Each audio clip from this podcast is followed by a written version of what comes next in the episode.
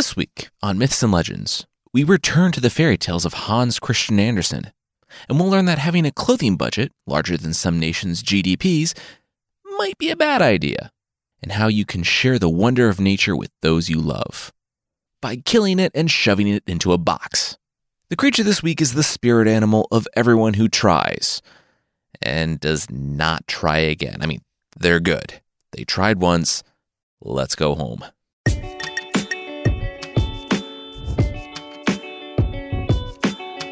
This is Myths and Legends, episode one seventy-six, Matchless.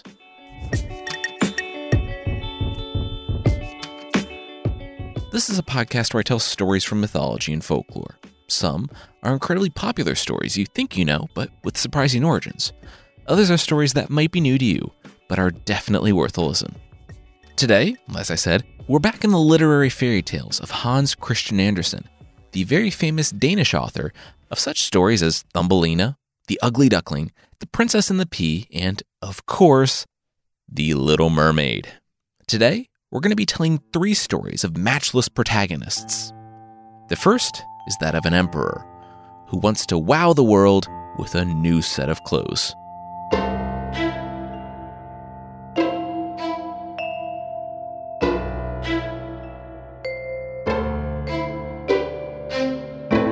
Oh, shoot, the emperor muttered. Was it eleven? His generals looked at the clock and sighed. Yeah, yeah, it was. The plans for the defense of the empire were pretty important, too. Like, all of their lives were pretty important. Oh, okay. He's gone. Cool. The emperor was off to the only thing more important than the physical safety of his empire, his closet. He burst through the door to greet the man who dressed him, the hunched, pale man who spent twelve hours a day in a closet. He asked his emperor about, you know, a window. That request got denied flat out. The sunlight would fade the clothes, of course. Even lanterns and candles were on a need-to-light basis. Couldn't have the empire's most precious resource burning to the ground. And by precious resource, he, of course, meant his outfits. He had to rush away from the security meeting, like he had to rush away from diplomatic summits, economic planning, and just meeting with his subjects to change his clothes. He threw off that hour's coat, saying that he didn't care what his dresser did with the coat. Give it to people who didn't care what they looked like or burn it, just get it out of his sight. It was last hour's fashion, and he didn't want anything to do with it. The man bowed low and dragged the coat from view, presenting another one. The emperor looked at it in the light of the lantern. Huh. Stripes again? The man didn't dare make eye contact. I mean, he had a whole army of designers working without ceasing. They didn't get holidays or weekends. His clothes budget dwarfed defense. And he could get away with it because autocratic regimes were fun like that. But even still, there were only so many ways to make a coat and so many patterns they could use. And he wasn't really into any avant-garde stuff like the meat coat or the coat that was really pants that was really a coat. So they were doing the best they could. Not really, though. Are they? The emperor heard from behind him. The emperor spun around to see two men in the doorway of his closet. He gasped and threw on his coat. This was his closet, his inner sanctum. This was where he decided the fashion for the rest of his empire. Viewing the inside of such a room was akin to viewing state secrets. The emperor said that they better explain themselves, who they were and what they were doing here, or they risked death. The men didn't answer that, but instead looked at the emperor's coat. Oh, stripes again? Hmm. When they worked for him, they would never put him in a coat that was so this morning. The problem wasn't with the emperor, though.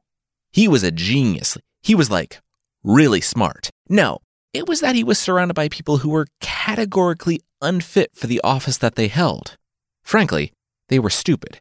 The clothes that these two men, these two weavers that appeared in his closet would make for him, would not just be the most beautiful clothes he had ever seen, but they would be completely invisible to anyone who was in a position they didn't deserve, or was just very stupid. The man who basically lived in the emperor's closet, his dresser, was about to call the guards when the emperor shoved his hand over the man's mouth. He wanted to hear these two weavers out. The men warned the emperor, though. This would reveal to him the truth about everyone. He would know which of his advisors and friends were truthful and looking out for the Empire's best interest. And he would know which ones were sycophants, only trying to tell the Emperor what they thought he wanted to hear. The Emperor screamed that he had to have it. Give it to him now, please. The men took a step back, palms in the air. They didn't have it, of course. It had to be made. When they left his service, they traveled east and learned this technique. But it was extremely expensive and time-consuming. They didn't dare share the secret. They couldn't. Lesser hands couldn't make this. But the two of them working for, I don't know, six to eight weeks with a limitless budget? That could probably get it for him. The Emperor jumped up to his closet cache and dragged two giant sacks of gold to the weavers. Would this do it? Was this enough? The two men looked at it. No, but it was a start.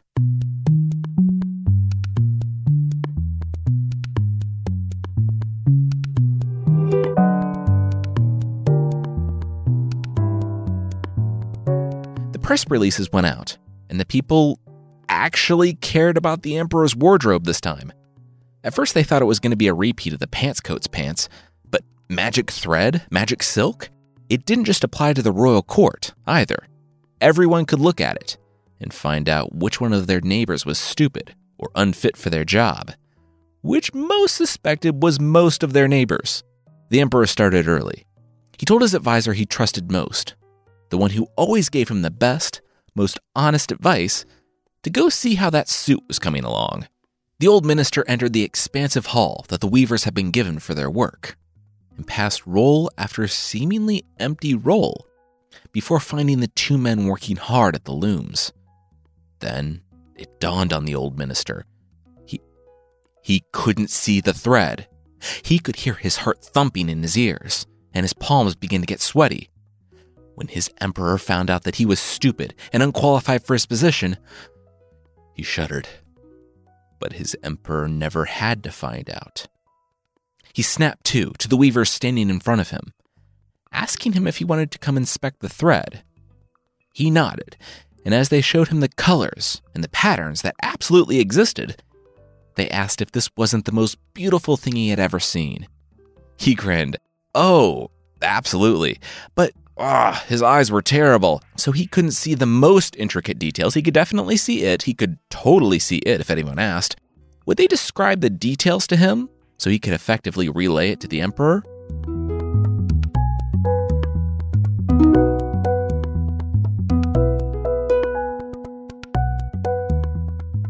Wow, that good, huh? The Emperor beamed. The minister conveyed it with so much excitement that he almost believed it. No one could know, though. No one could ever know. The minister said that there was one more thing. The weavers said that they needed more cash. They had to buy more threads and gold strands and stuff. It was all technical stuff over his head. The Emperor didn't even wait for the minister to finish before he dragged out a few more bags of gold and gems. He smiled. It was good to be the Emperor, who has two thumbs and is glad autocratic regimes exist. You. You are glad, because I'm the Emperor and I say you're glad, the Emperor said to his minister. He waited for the minister to do the thing where he pointed two thumbs at himself and grinned before dismissing the man to carry the gold out himself. All the golden gems, the ones that didn't go straight into the weaver's pockets, went toward costly silk and thread that also went right into the weaver's pockets. More people went to inspect the garment, and more came back with glowing, almost unbelievably good reviews, also with requests for more cash. The time arrived when the Emperor himself went to inspect the suit, as it was almost finished. Just two months and several bags of gold above budget. What a steal. Among the group were the four or so men who had gone to previously inspect it. And before the Emperor even saw it, he could hear the four men remarking how beautiful it looked. Wow, just the intricacies, the stitching. None of them knew clothes terms, but they knew what they liked. And they liked that, and could definitely see it. The Emperor looked on the empty loom, gulped, and grinned. Wow!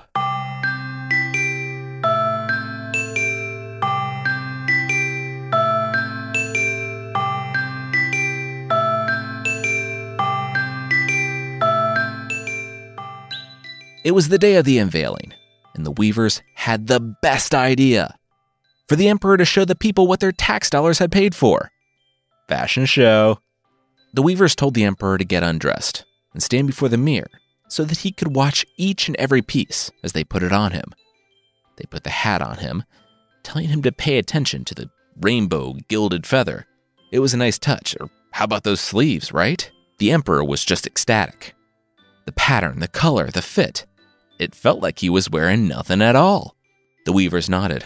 Oh yeah, that was a feature. The silk, when spun this way, was lighter than a spider's web, which is something everyone wants to think about when they're wearing their clothes. One of the weavers teared up and said that they did it. They made the perfect garment. The emperor smiled. This was a special day. He ordered his chamberlains in, the first people that saw the suit, and they marveled at it. Definitely not just watching the emperor's paunch jiggle under a tank top. He asked if they would pick up and carry his train, and they agreed, both breathing a sigh of relief that the other seemed to pick it up at the same time, without incident. They had made a canopy for their emperor to walk under as he showed off his new, magical clothes, and as he stepped out into the crowd, the mass of people fell silent. And then they cheered. Wow! They loved their leader's clothes. The fit, the cut, the patterns. So beautiful. The most beautiful? Is there a thing more than most beautiful? It was that, probably. The emperor grinned. He never had an outfit more successful than this. Those guys were worth their budget-destroying fee. Maybe he would even wear this one for two hours. Whoa. But he doesn't have anything on. A parent heard above the din of the crowd.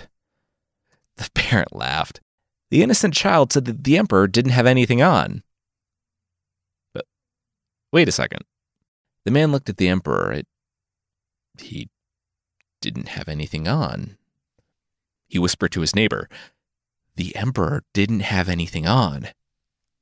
The emperor, who was out walking among his people, didn't know when the crowd changed, but he knew that it changed. It went from marveling about how awesome his clothes were to laughing at him, saying that he had nothing on. He looked down. Huh. He was a little cold, but that was only because of the clothes that felt like spider silk. Right? Oh no. To everyone looking on the emperor, it merely seemed like he glanced down at his invisible clothes before holding his head even higher and finishing his walk. His ministers didn't let his train touch the ground.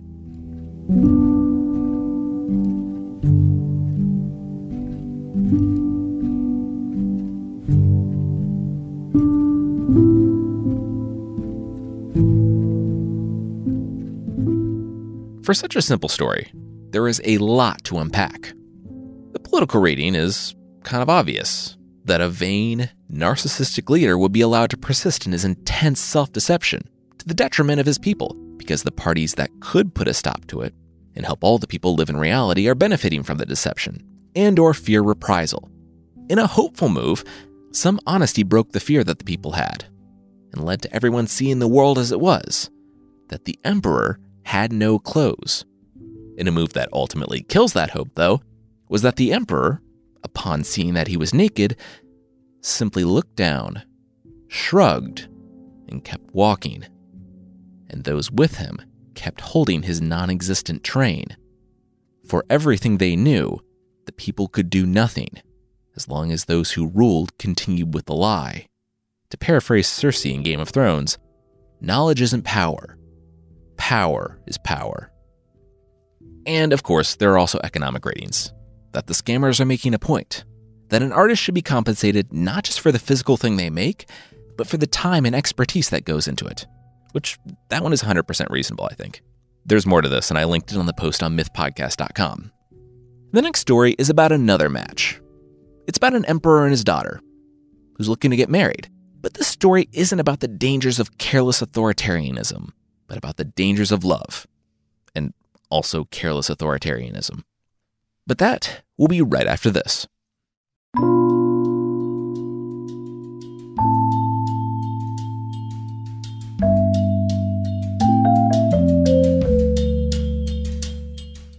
There was once a poor prince. Who was gonna go for it? Sure, the story says that there are princesses who would be happy to marry him, maybe even excited. He didn't want any of them. He wanted the emperor's daughter. It's kind of a misnomer to call him the prince. He was a king now that his dad had died. And since his dad had died, a beautiful tree had been growing on the late king's grave. It was a rose tree that bloomed once every five years. But when it did bloom, the rose was beautiful. Its scent was so sweet that you forgot all your troubles. There was a nightingale that stopped to land on it, and the sounds it sang made it seem like all the world was shut up in its little throat, which is a really weird way to put that. The prince saw that these two rarities were gifts from his father. So, of course, he cut the rose, captured the bird, and put them both in silver caskets. When they arrived at the court of the Princess Empress, the court gathered round. The tiny caskets, which is another questionable choice. I mean, you can pick any box. Why go with tiny caskets, which not only conjures up the idea of death, but child death? Anyway, the tiny caskets were opened, and out of the first, the rose tree grew. Out of the second, the birds sang, and the whole court stood in awe, except the princess, who slammed the lid shut. It was a bird. It wasn't a music box. It was a living thing. Yeah? So? The emperor asked. It was awesome. Who cared if it was a living thing? The princess wouldn't hear it, though. It was cheap is what it was. Living things. Get them out of here. Burn the tree and chase the bird away. The prince was undaunted, though. Making further terrible choices, he painted his face brown and black. Yes. And he drew his cap down. One morning soon after, he knocked on the door and asked for a job as a servant. Since the emperor apparently didn't know how to delegate, he was fielding requests from job applicants himself, and also knew that they needed a swineherd. This guy was here and had a pulse. Congrats! The prince was the new swineherd. The next day, when the princess was walking down by the pigs, she heard a number one hit song. This is where the story gets weird. Well, weirder. Because in one night, the swineherd had made a device that did two things. The first thing it did was play a hit song that went, "Where is Augustus, dear? Alas, he is not here, here, here." Sidebar. Please, if anyone knows that song or can find that song, let me know. Because that song was enough for the princess to be super into this device. Not only was it an early M P three player that could play exactly one song, but it was a mass surveillance device that was pretty much only limited to what people in Denmark were having for dinner. If you put one finger into the steam coming out of the pot, because it's also a pot with steam perpetually emanating from it, then you could smell what dinner was ready from any fireplace in town. The princess had to have it. So she sent one of her ladies in waiting down to ask the servant what it cost. Our hero said that it cost ten kisses from the princess. Yes, he's rounding out his questionable choices hat trick by demanding favors for his little invention. The princess flat out refused, but that song just kept playing day after day. And to have a device that could play a song? Whoa. In the end, she relented, but only on the condition that her ladies-in-waiting spread out their dresses around her and the swineherd so that no one would see her kiss him. That night, there wasn't a fireplace in town where they didn't know what was being cooked. Also, the internet would have blown their minds. Being able to play more than one song, also way more sophisticated means of mass surveillance. Yeah. Still, they were happy. Until the next week. You know when the first iPhone came out, and it could play one song and also tell you what all your friends were having for dinner, and only those two things? And then the next year, the next one came out, and it could play all the waltzes and polkas that had ever been known since the world began. And you're all like, I have to have that. That's exactly how it was for the princess, when the prince made a rattle that could play all the waltzes and polkas ever. The daughter of the empress begged her ladies-in-waiting to go down and find out what the instrument cost, but she wouldn't kiss him again. That's messed up. You shouldn't ask that of strangers. He said no dice. Not only that, but the price was now one hundred kisses. She had to change her position a little bit. All right, what if she kept the same ten kisses as before, but the balance of ninety kisses would be paid by her ladies-in-waiting. Which, I mean, at least the princess was making a choice in this, showing that there's no such thing as a good character in this story. She threatened all of her ladies-in-waiting with homelessness, but they banded together and refused. Fine. The princess said she would kiss the swineherd one hundred times.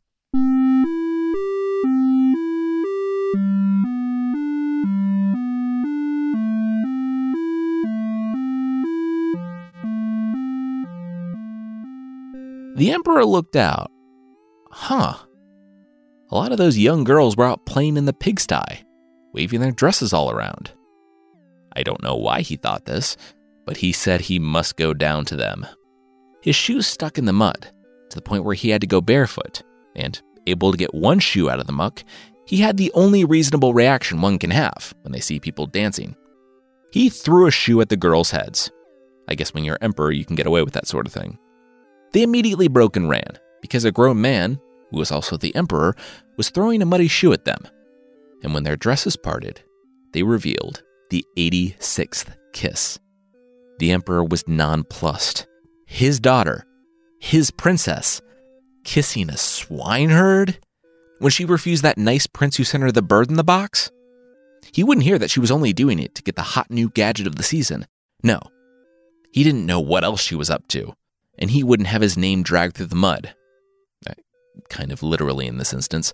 Anyway, he didn't need any surprises from her. He could marry again. He could have more kids. She was out. The princess didn't understand. Out? How was she out? She was his daughter. The emperor shook his head. Nope, not anymore. He was disinheriting her. She needed to get out. She didn't have to go home, but she can't stay here. Or home either, actually. She was exiled. She said that he couldn't do this. He threw up his hands. Uh, Emperor, bye. She was angry, but there wasn't a lot she could do as she was escorted out of the empire by spear point. The swineherd was too, but he was only smiling. When they were on the edge of the empire, alone, she was mindlessly following the swineherd, muttering that she should have accepted the kind prince's proposal, the one with the bird. The swineherd, who had disappeared into a stream and then behind a tree, jumped out in his prince clothes. Oh, you mean this prince? She shook her head. She didn't know. He just sent her weird gifts. They never met. He pursed his lips. It, it was him. Instead of taking the rejection like a grown-up and marrying any one of the hundreds of women the story said would have been happy to marry him, he put on blackface and ruined her life. She looked at him. Okay, well... she didn't have a whole lot going on now, so... want to get married? He smiled and told her to follow him. Soon, they stood outside the walls of his city. He said that this was his. This is what she rejected when she didn't understand the rose or the nightingale and rejected him, preferring instead to kiss a swineherd for a toy. And this is what she got. Yeah, the hero of the story led her back to his castle just so he could slam the door in her face. She slumped down in the dirt. Her father didn't want her. She was homeless. And that creepy prince was just standing on the wall watching her. All she could do was sit in the dirt, cry, and through her tears, sing the song, "Where's my Augustus, dear? Alas, he is not here, here, here." The end.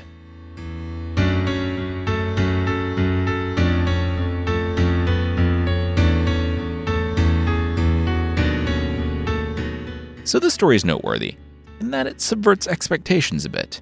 Usually in fairy tales, the vain princess learns the error of her ways. I guess the error being not accepting marriage from any weirdo who sends her a bird in a box? And then the couple is reconciled. Hans Christian Andersen, however, says no. The world is a hard place, and the princess dies alone, starving and penniless. I mean, if you're familiar with any of his other works, like The Red Shoes, which we'll tell at some point, or The Little Mermaid, episode seven, where the Little Mermaid contemplates bathing in the prince's blood after having her tongue literally ripped out of her mouth, it's not surprising that the world is kind of unforgiving. And that's the perfect way to transition to our final story. In this one, we're talking about actual matches. It's the story of the little match girl.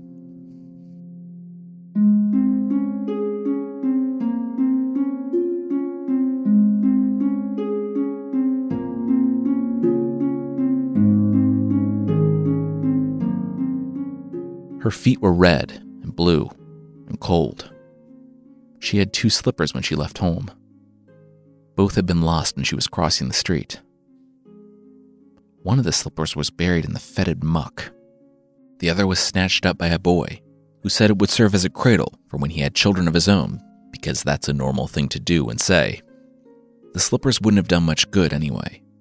They didn't fit her. They had belonged to her mother. Her hand shook in the cold as she dug into her apron. Matches. She had to sell the matches. She couldn't return home until she sold the matches, and she couldn't not bring back anything. She stumbled in the street, invisible, as her face found the elbow of a passerby. It was nearly dark now.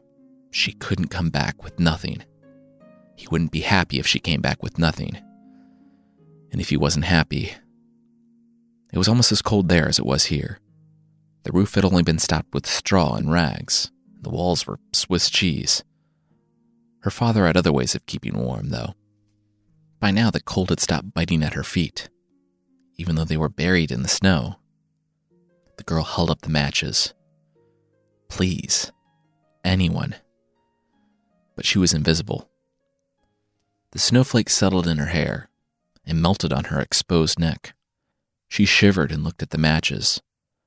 Just one. One would push back at the cold and the darkness for a few moments. She had to will herself to do it without thinking. If her father knew. She gripped the wood and ran the top against the wall, the bricks. It sparked to life, and, in an instant, the world wasn't so cold. "What are you doing down there?" the girl heard, and with a gasp, she looked up, afraid that it was her father, that he would see her. But it wasn't her father. It was a woman, an old woman. Before the girl could say anything, the woman had wrenched her up by her wrist and was pulling her along the street. She watched the last of the match, black and twisted and cold, tumble down into the snow. "Sit," the old woman commanded when they made it back to her house. She brought the girl a footstool and fed the fire in the wood-burning stove. She told the girl to sit there until she could feel her feet again. When she could, she was to come to dinner. The girl could hardly believe any of this. Moments ago, she had been on the street, but now she was in a house, an actual house, not a reeking, drafty shack. The woman, too, looked like her grandmother, the only person that had ever loved the girl. She heard the familiar spark of a match behind her as the woman lit the tapers on the tree. The woman turned around and smiled, asking how the girl's feet were feeling. She wiggled her toes. Warm. They were warm. The girl stood and went to the tree, watching the candles burning like so many of her matches. She looked up and saw that the old woman was looking out the window. The candles on the tree twinkled in the reflection, like the stars twinkled in the night sky. Then, a motion caught her eye. The girl looked up. A star was falling in a long streak of fire. "Someone is now dying," she said to no one, and the old woman put her hand on the girl's shoulder. The girl's grandmother had told her that. Her grandmother was dead now. "When a star falls," she had said, "it is a sign that a soul is going up to heaven." The girl felt the hand leave her shoulder, and then, from behind, she heard the strike of another match. She turned, and the old woman was lighting candles at the table. The girl breathed in deep. How had she missed that? It was a goose, stuffed with apples and prunes. The old woman said it was a dinner for friends who couldn't make it, but there wasn't any reason it should go to waste. It was Saint Sebastian's Day, after all. New Year's Eve. Please, sit, eat. The dinner seemed to go by in an instant, and, before the girl knew it, she heard the rough sound of another match coming to life. The old woman was lighting the fire in the fireplace. But the match went out. So she lit another, and it too went out. The girl rose and handed the old woman her matches, and the old woman smiled. In that smile, she really did look like the girl's grandmother. After the fire was lit, the woman sat on the chair and tapped her lap. The girl snuggled in, and it was all so familiar. It was like the time when they lived in a house, before things got bad with her father, when her grandmother was still around, and when she would cook them meals like this, when the girl would snuggle into her lap and fall asleep. The girl looked up. Her eyes were heavy, and her blinks were long. The woman looked so much like her grandmother. It was just like the old times. She tried to keep her eyes open, but she couldn't. When at last her eyes closed, she felt weightless in the old woman's arms. She was so happy, so happy, and so warm.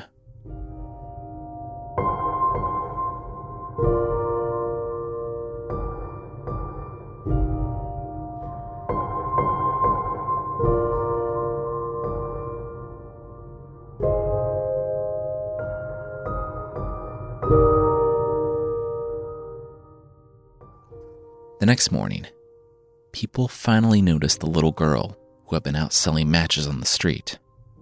Leading up to her was a trail of burnt matches, until, trapped in her frozen grasp, they saw the last of the matches burn through. The girl's eyes were closed, and her mouth was smiling, frozen in the stiffness of death. The people could only stare at the girl and her matches. They had passed by her so many times. She had died, burning matches to keep warm. They wondered about her smile, and no one knew of that final embrace with her grandmother, who took her granddaughter into her arms and helped her in her passing.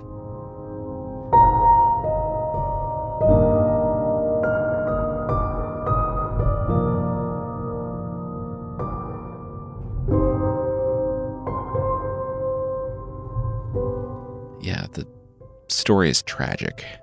I like it, but it's tragic. The original tries to end on a happy note, but the girl is now beyond pain and reunited with her grandmother, who made her last moments happy and peaceful, despite her freezing to death in the street. The story is originally for children. I know, right? And I see how it's trying to acclimate kids to the idea of loss and poverty and helping those in need while also trying to be hopeful, but wow. Is a dark ride. And I'm not affiliated with them in any way, or this isn't a sponsor, but Disney actually did a really good short adaptation of this. I'll try to post a link in the show notes if I can find it. It's it's really well done.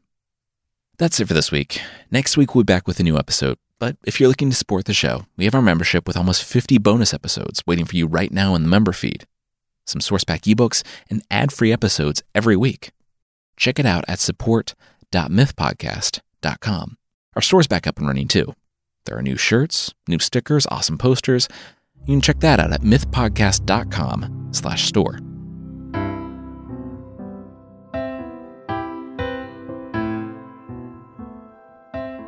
The creature this week is the Serra, from the bestiaries of medieval Europe. Picture this. You're on an old sailing ship across the sea. In the waters behind you, you see a form, when three or four times the size of your ship. The swell of water is growing behind you, and from the ocean sprout dozens of spikes. You have no choice. You run. Everyone gets on deck to put as much distance between themselves and the monster as they can. Is it a dragon? Is it a sea monster? Is there any difference between the two, really? It doesn't matter. All you know is that you're going to die. But you're going to go down fighting, going as fast as you can. The creature gets closer and closer, for as fast as it's going, you're going faster. Its head rises from the water, and you look into its hungry reptilian eyes, each one the size of your torso. You look down its maw with a shudder as it opens and gets closer and closer to the ship. And then it's all over. The creature falls away, You watch the form disappear back into the blue. You and your sweat-soaked crew don't dare let up for another mile or two. But finally, you relax. It really is over. The monster isn't coming back. You just met the Serra, and it is super lazy. It tries to hunt because, sure, it's a monster, it has to. But its most noteworthy attribute is that it gives up. Always. Maybe it's not into the whole sea monster, water dragon thing and just went vegan and has to go through the motions. Regardless, the Serra is a massive, ninety-meter-long, serrated manta ray-looking thing that, if it really tried, could give the Kraken a run for its kelp. But, I mean, that would be work. It does as much work as necessary, but is pretty content to just float around the rest of the time. And as a human, one of the main food groups for sea monsters, I'm pretty cool with that. You do you, Serra, as long as it doesn't involve chewing me. Of course, since this is a medieval bestiary, a collection of creatures, oftentimes with a religious moral, there's a religious moral. The ship is the righteous Christian, speeding onward toward God, and the Serra is someone fickle and lazy. They start out trying to be Christians, but then they get discouraged easily and fall away. The metaphor kind of doesn't hold water when you think about it. The creatures get discouraged, but they're also hunting the Christians while trying to be Christians. When it comes to the bestiaries, they can't all be winners. And honestly, that's just the way the Serra likes it.